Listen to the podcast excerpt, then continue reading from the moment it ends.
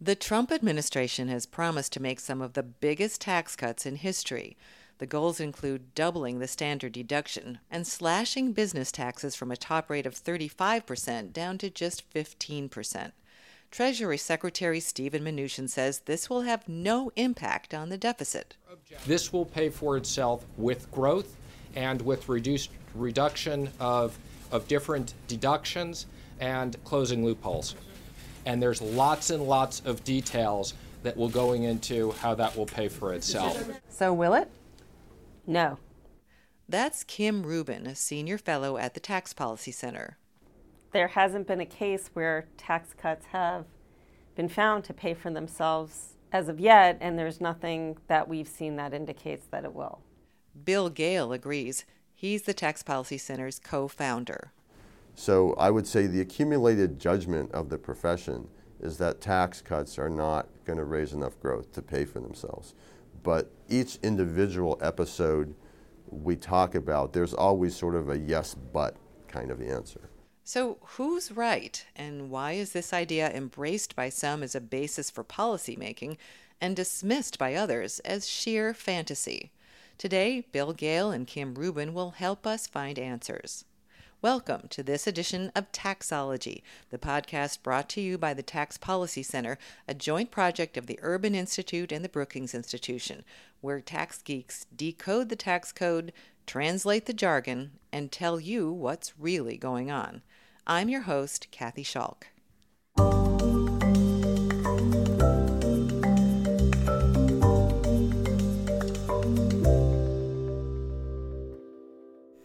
How did some policymakers come to believe that you could collect more money by taxing less? Much of the credit goes to an economist named Arthur Laffer. Back in 1974, in a restaurant in Washington, D.C., Laffer sat across the table from two White House officials, Dick Cheney and Donald Rumsfeld. The Ford administration was considering raising taxes, and Laffer thought that would be a terrible idea. To demonstrate why, Laffer grabbed a napkin and drew what's now known as the Laffer curve. Bill Gale picks up our story. The curve basically said that if the tax rate was zero, the government wouldn't collect any revenues. And if the tax rate was 100%, the government wouldn't collect any revenues because no one would work. So at rates between zero and 100%, the government would collect positive revenues. Uh, so his argument was that we were at a tax rate at that point that, such that cutting the tax rate would actually raise revenues. It would move us to a higher point uh, along that curve. This myth that's, you know, r- risen up about this is sort of assuming we're at the point where people are already cutting what they're doing because taxes are too high. So let's look at the empirical evidence, starting back in the early 1960s when President John F. Kennedy called for a tax cut. A creative tax cut, creating more jobs and income, and eventually more revenue. Congress did cut taxes in 1964. The following year, the deficit shrank, and then the Dow Jones Industrial Average doubled.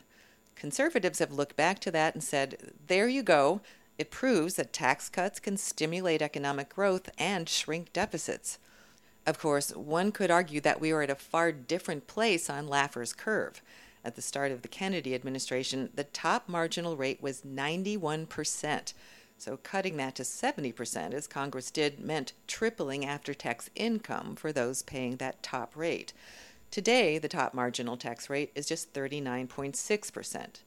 Kim, you've pointed out something else about the 1960s. If you go back, you know, the decade before that, and you're talking about the period after World War II, we had really high growth then too.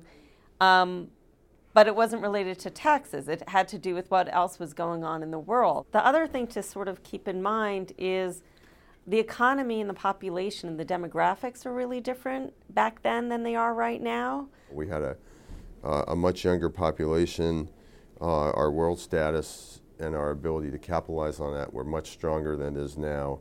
And let's not forget, besides the tax cuts, we had the Great Society uh, programs that started in the mid 60s, and we had the Vietnam War.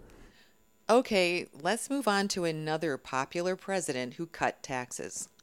Join me in this dramatic but responsible plan to reduce the enormous burden of federal taxation on you and your family. Ronald Reagan thought that the 70% top marginal rate he inherited was still too high. No, Reagan referred to his tax cuts as dramatic but responsible. They caused the first peacetime buildup of deficits in U.S. history, uh, other than the Great Depression. And uh, they were reversed. A third of them were reversed in the following year with Reagan's blessing.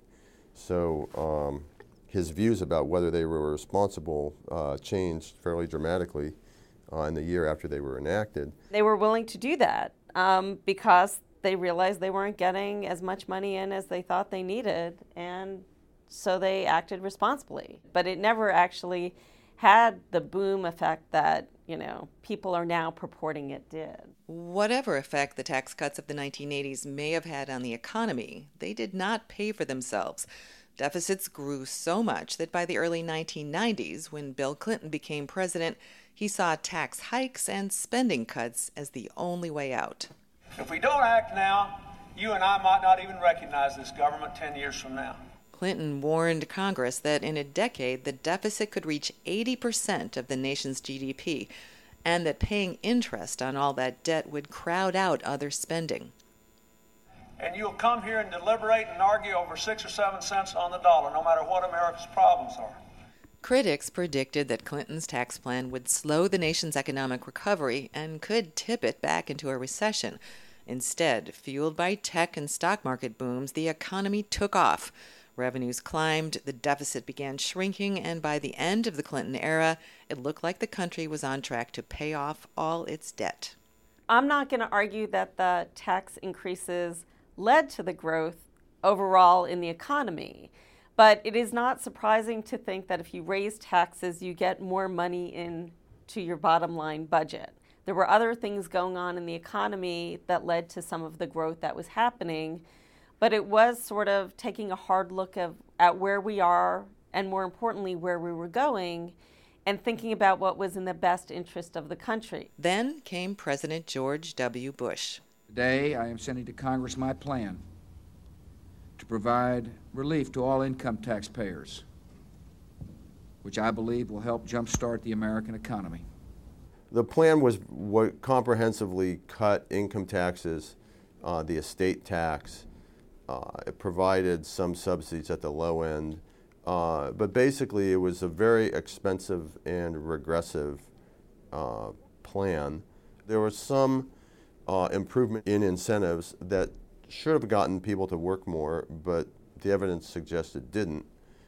What about economic growth? In 2001 to 2007, growth was subpar, even though we had tax cuts, even though we had increases in uh, military spending, even though we had increases in discretionary spending. So uh, I, I, I, think this, this obsession with looking for tax cuts as a way to stimulate the economy in the long term uh, is just misplaced. I mean, it fits into ideology, it fits into wishful thinking, uh, but the evidence suggests there be better ways to do it. Uh, infrastructure investment, uh, investment in the uh, health, safety, education uh, of low income families and children. What about evidence from the states? They've been laboratories as well. Some have experimented with lowering taxes as a way to stimulate growth and they've gotten a lot of encouragement from Arthur Laffer himself.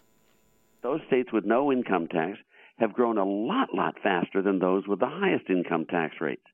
So it's not just the rich who move, but the businesses move as well, and then the workers go with them. There was a period a few years ago where Arthur Laffer and a number of people were basically selling the Texas economy to all sorts of states, saying basically if you cut your income tax to zero, you can grow and you can have the same economy that Texas has. It's ignoring the fact that a lot of what's growing the Texas economy is oil and natural resources. And what I'd like to say is Texas doesn't even have the Texas economy anymore because of what's going on with natural resources and oil prices. And so we heard this mantra about the way to grow at the state level is to get rid of your income taxes. We've actually seen it crash and burn in a number of places, Kansas being the most obvious one. Let's talk about Kansas. Back in 2012, uh, Governor Brownback basically cut income tax rates cut the top marginal tax rate for individuals, but also cut business tax rates a lot. Across the political spectrum, there was a lot of concern about what Brownback both was proposing and how it was going to be implemented. Right after it was implemented, I actually talked to some Republican legislators at an annual meeting, and they were concerned. It's basically led to five years of basically having deficits, not raising enough money, coming in, cutting services until recently when basically a Republican majority in both the House and the Senate in Kansas overrode Governor Brownback and actually reversed directions. What about other states? Oklahoma cut taxes and they had to go to a four day school week in some districts. I mean, that would make them a laughing stock if it were not so sad and pathetic and misguided. But these states have cut high income taxes on the advice of Art Laffer and others, and they're just suffering disastrous consequences. And it's a, it's a perfect example of why people need to move beyond either the wishful thinking or the ideology that tax cuts will solve all of the problems and actually look at the evidence.